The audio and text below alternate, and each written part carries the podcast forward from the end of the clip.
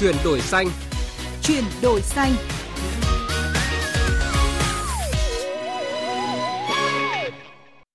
Các biên tập viên Minh Khánh và Thu Trang xin kính chào quý vị thính giả của chương trình Chuyển đổi xanh.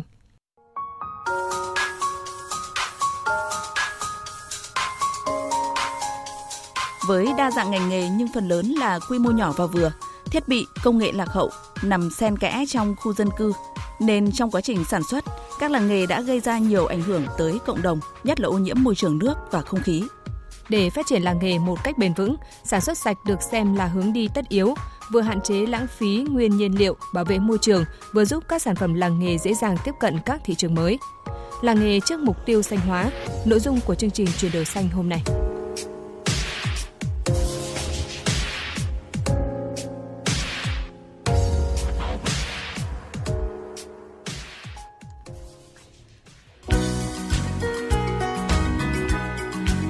Hành trình xanh.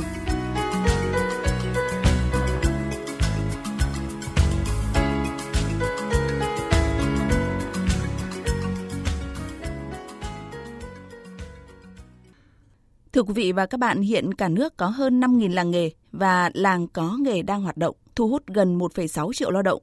Các làng nghề phân bố không đồng đều giữa các vùng miền, miền Bắc với khoảng 60%, miền Trung 30% và miền Nam là 10%. Trong đó làng nghề quy mô nhỏ, trình độ sản xuất thấp, thiết bị cũ và công nghệ lạc hậu nằm xen kẽ tại các khu dân cư chiếm phần lớn với hơn 70%. Do cả nguyên nhân khách quan lẫn chủ quan nên vấn đề môi trường tại các làng nghề đang đặt ra nhiều vấn đề.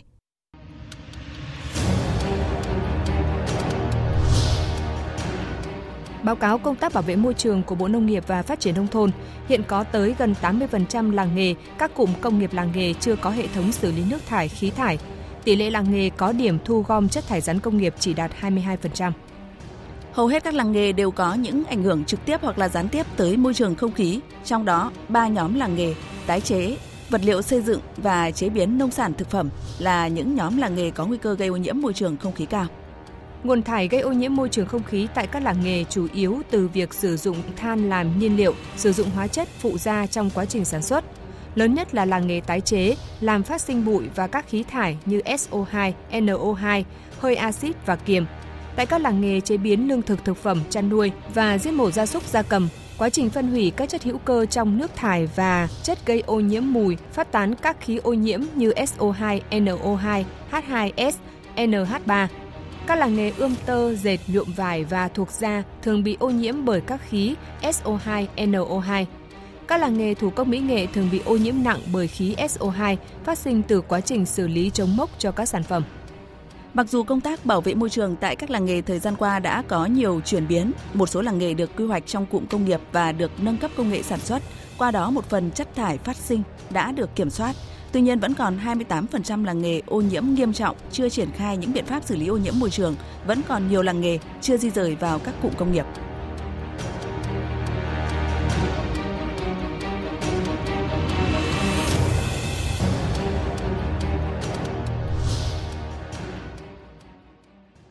Thưa quý vị, thưa các bạn, làng nghề có vai trò quan trọng trong quá trình phát triển kinh tế nông thôn ở nước ta. Tuy nhiên bên cạnh những lợi ích về kinh tế thì sự phát triển của các làng nghề cũng gây ra rất nhiều hệ lụy, ảnh hưởng đến sức khỏe của cộng đồng. Là một trong những làng nghề truyền thống nổi tiếng về gốm sứ, một thời gian dài, làng nghề Bát Tràng, Gia Lâm Hà Nội cũng phải đối mặt với khủng hoảng về ô nhiễm môi trường từ các khâu sản xuất. Trước đây mỗi ngày làng nghề tiêu thụ khoảng 800 tấn than và thải vào môi trường các loại khí độc hại như là CO, SO2, H2S, bụi silic, chất thải rắn. Đứng trước báo động đỏ về ô nhiễm, bằng nỗ lực của các cấp chính quyền cùng doanh nghiệp, nhà sản xuất, Bát Tràng đã dần thay đổi diện mạo và trở thành một trong những mô hình sáng về sự phát triển làng nghề xanh. Vâng, à, xanh hóa làng nghề thì không chỉ giúp người dân Bát Tràng cải thiện sinh kế, nâng cao giá trị sản phẩm mà còn cải thiện được cả chất lượng cuộc sống và bảo vệ môi trường cho người dân. Ghi nhận của nhóm phóng viên Đài truyền hình kỹ thuật số VTC. Chỉ vài năm trước đây, mỗi khi đến với làng gốm Bát Tràng tại Gia Lâm, Hà Nội, có lẽ bất cứ ai cũng cảm thấy khó chịu bởi mùi khói tỏa ra từ những lò nung gốm bằng than. Mỗi mẻ nung gốm liên tục trong 3 đến 5 ngày liền, trung bình xả ra môi trường khoảng 2,5 tấn chất thải rắn. Gần 300 hộ trong toàn xã, trung bình mỗi hộ dân sử dụng từ 7 đến 8 tấn than một tháng. khói bụi do lượng xe ra vào, bụi đất, bụi than và phế phẩm gây hại trực tiếp tới môi trường không khí và cảnh quan. Người dân nơi đây trực tiếp phải hứng chịu những tác động xấu tới môi trường sống và sức khỏe. Đun than đun củi nó sẽ khói, nó khói những mấy ngày, âm ỉ mấy ngày nó rất là ảnh hưởng. Kể cả trẻ, cái trẻ em sinh ra là lớn lên đã phải phải hít với cái môi trường đó rồi. Ngày xưa thì là đốt bằng than thì nhìn môi trường là sẽ ảnh hưởng trực tiếp và gián tiếp không những người à, thợ làm và những người dân xung quanh gọi là môi trường là nó cũng sẽ bị ảnh hưởng cái khí than. Đứng trước thực trạng báo động về môi trường làng nghề, bên cạnh việc mở rộng không gian, các hộ sản xuất đặc biệt chú ý và đầu tư vào việc cải tiến kỹ thuật lò nung gốm. Hình ảnh một xưởng sản xuất hiện đại, rộng rãi, thoáng mát và sạch sẽ giờ đã rất phổ biến tại Bát Tràng. Các công đoạn chế tác gốm sứ truyền thống như nhào đất, tạo hình, tinh chỉnh, trang trí, tráng men, nung thành phẩm được phân khu vị trí và số lượng nhân công phù hợp. Những công đoạn nặng nhọc như nhào trộn đất trước kia tiêu tốn nhiều sức lực của người thợ, này đã được máy móc hỗ trợ một cách hiệu quả, đảm bảo chất lượng đất nguyên liệu ngay từ khâu đầu tiên làm nên sản phẩm. Máy móc là nó sẽ hỗ trợ chúng ta làm bán công nghiệp. Thì thứ nhất là cái nguyên liệu chúng ta có thể dùng máy móc nó sẽ tinh lọc hơn Đấy, nó khử từ được thì cái chất đất bây giờ nó sẽ tinh tế hơn nhiều. Ngày xưa là dùng thủ công quánh bằng cuốc xẻng để mà múc một được một bể đất rất là vất vả. Cái công nghệ là bán công nghiệp nó sẽ hỗ trợ cho chúng ta sức khỏe rất là nhiều. À, máy móc ừ, hỗ trợ thì sản phẩm ra nó sẽ chất lượng hơn. À, anh em công nhân và mọi người lao động là cũng đỡ vất vả hơn trước. Như ngày trước thì cũng sử dụng đến cái nguồn than mà để sấy sản phẩm nhưng bây giờ là dùng điện trăm phần trăm để sấy khô sản phẩm thì là không khí môi trường nó sẽ đỡ hơn và nó sạch sẽ hơn và đỡ ảnh hưởng cho sức khỏe của người à, làm trực tiếp. Việc xanh hóa nghề truyền thống đáng kể nhất là thay thế lò nung truyền thống bằng lò ga và điện hiện đại. Đến nay đã được gần 100% cơ sở sản xuất ở Bát Tràng thực hiện. Mỗi mẻ gốm đưa vào nung tận dụng được tối đa diện tích với các chủng loại sản phẩm đa dạng, thời gian nung chỉ hết từ 15 đến 20 giờ. Công nghệ lò ga cải tiến tự động hóa, vận hành dễ dàng, kiểm soát nhiệt từ xa, giúp giảm tiêu hao năng lượng và phế phẩm. Thay đổi lớn từ nhận thức đến phương thức sản xuất của người dân làng nghề đã giúp hạn chế đáng kể tình trạng ô nhiễm ra môi trường xung quanh, đảm bảo sức khỏe, trong khi lợi nhuận kinh tế lại tăng gấp 2 đến 3 lần so với cách sản xuất cũ. Từ sau năm 2005 khi mà Bát Tràng áp dụng cái công nghệ à, đốt à, hàng bằng à, khí ga hóa lỏng, thì Bát Tràng đã giải quyết được cái vấn đề ô nhiễm môi trường làng nghề. Và từ đó đến nay thì, đến thời điểm hiện nay thì chúng tôi 100% các hộ dân đã chuyển đổi sang cái mô hình sản xuất lò ga, đó là đun bằng khí ga và loại bỏ hoàn toàn, đun bằng than do đó cải thiện về môi trường đối với bát tràng cũng là được nâng lên rất là nhiều. Và đặc biệt là đối với bát tràng hiện nay, thì ngoài cái mô hình, các cái công nghệ sử dụng lò ga, thì các hộ dân đang tiếp tục là nâng cấp hơn, nâng cao hơn. Đó là chuyển đổi sang cái mô hình lò điện. Thì đây cũng là một cái mô hình mới mang lại cái hiệu quả kinh tế cao hơn lò ga và đặc biệt là ô nhiễm môi trường tiếp tục được cải thiện hơn nữa. Cũng mong muốn là nếu mà bên à, môi trường có thể là có những cái mà có thể là cái chất độc thải ra, có thể là lọc qua rồi thải ngoài không khí, thì cái đấy cũng là đương mong muốn của mọi mọi mọi người. Thế nhưng cái vấn đề là là bây giờ trước mắt thì nói chung là cái cái để giảm thiểu được thì chúng ta chỉ có cái màu,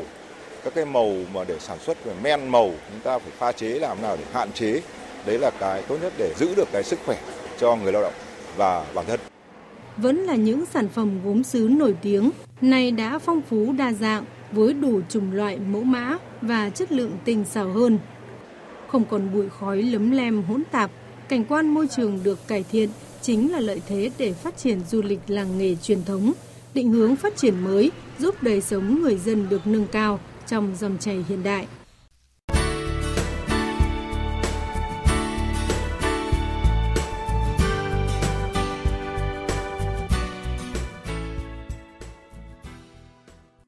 Quý vị và các bạn thân mến, các sản phẩm của làng nghề hiện nay không chỉ đáp ứng nhu cầu tiêu thụ trong nước mà còn phục vụ cho xuất khẩu. để không bị loại khỏi cuộc chơi bởi những tiêu chí ngày càng cao của các thị trường nhập khẩu. Việc ứng dụng thiết bị tiên tiến vào sản xuất, giảm ô nhiễm môi trường, nâng cao hiệu suất sử dụng năng lượng đã và đang là yêu cầu đặt ra để những làng nghề có được chứng chỉ xanh và phát triển bền vững.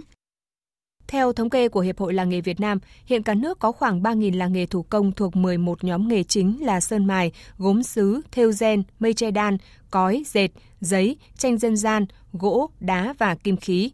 Hội nhập đã và đang mang lại nhiều điều kiện thuận lợi cho các làng nghề trong việc xúc tiến quảng bá, mở rộng thị trường, thúc đẩy xuất khẩu sản phẩm. Tuy nhiên, song hành với đó là những yêu cầu đặt ra của các nước nhập khẩu, đặc biệt là các điều kiện khắt khe về môi trường – theo tiến sĩ Tôn Gia Hóa, Phó Chủ tịch Hiệp hội Làng nghề Việt Nam, sử dụng năng lượng tiết kiệm và hiệu quả là giải pháp có tính kinh tế cao, được khuyến khích ưu tiên thực hiện trong tất cả các lĩnh vực ngành nghề, trong đó có các làng nghề. Và đây cũng chính là chìa khóa cho bài toán phát triển bền vững. Làng nghề mà bây giờ ta phát triển theo cái hướng sản xuất hàng hóa thì chỉ có những cái nào mà cụ thể anh không gây tác hại đến môi trường thì có thể phát triển được. Nếu mà phát triển làng nghề gắn với môi trường thì cái giá trị của sản phẩm làng nghề nó sẽ tăng cao. Rõ ràng đấy là một trong những chính sách bây giờ nhà nước đang rất quan tâm tức là bảo tồn và phát triển làng nghề theo hướng sản xuất hàng hóa gắn với môi trường. Trong xu thế hiện nay, nếu muốn sản phẩm mỹ nghệ thủ công vươn xa thì sản xuất theo hướng xanh, sạch là giải pháp tất yếu. Và để làm được điều này, nhiều chuyên gia cho rằng các địa phương có làng nghề cần xây dựng cơ chế chính sách khuyến khích các thành phần kinh tế tham gia đầu tư vào hoạt động nghiên cứu, ứng dụng kỹ thuật, chuyển giao công nghệ sạch, áp dụng vào sản xuất theo hướng vận hành đơn giản, ổn định, tiết kiệm và hiệu quả. Cùng với đó là việc quy hoạch lại không gian sản xuất, quy hoạch và xây dựng hệ thống xử lý chất thải. Giáo sư tiến sĩ Đặng Kim Chi, Chủ tịch Hội đồng Khoa học và Kỹ thuật Hội Bảo vệ Thiên nhiên và Môi trường Việt Nam nhận định hoạt động sản xuất của làng nghề, ngoài các tác dụng tích cực về mặt kinh tế, tạo công an việc làm, tăng thêm thu nhập, nó cũng để lại những hậu quả mà nhiều năm vừa qua chúng ta đã thấy phải có những cái biện pháp về mặt chính sách, giải pháp quản lý rất cụ thể, giải pháp công nghệ cũng phải rất phù hợp với cái đặc thù của làng nghề và cuối cùng là phải do chính bà con dân làng nghề tự giác tiếp nhận những sáng kiến, những vấn đề đó. Tôi thấy là cái hình thành cụm công nghiệp làng nghề là rất quan trọng. Đưa những cơ sở sản xuất hoặc những cái công đoạn sản xuất gây ô nhiễm nghiêm trọng ra một khu vực tập trung ở đó có cơ sở hạ tầng kỹ thuật tốt, có nơi thu gom nước thải, chất thải rắn, chất các chất thải nguy hại và cả hướng dẫn những cái kỹ thuật xử lý ô nhiễm khí cho từng hộ sản xuất. Như vậy thì mới có thể giữ cho cái làng nghề của chúng ta có thể phát triển lâu dài.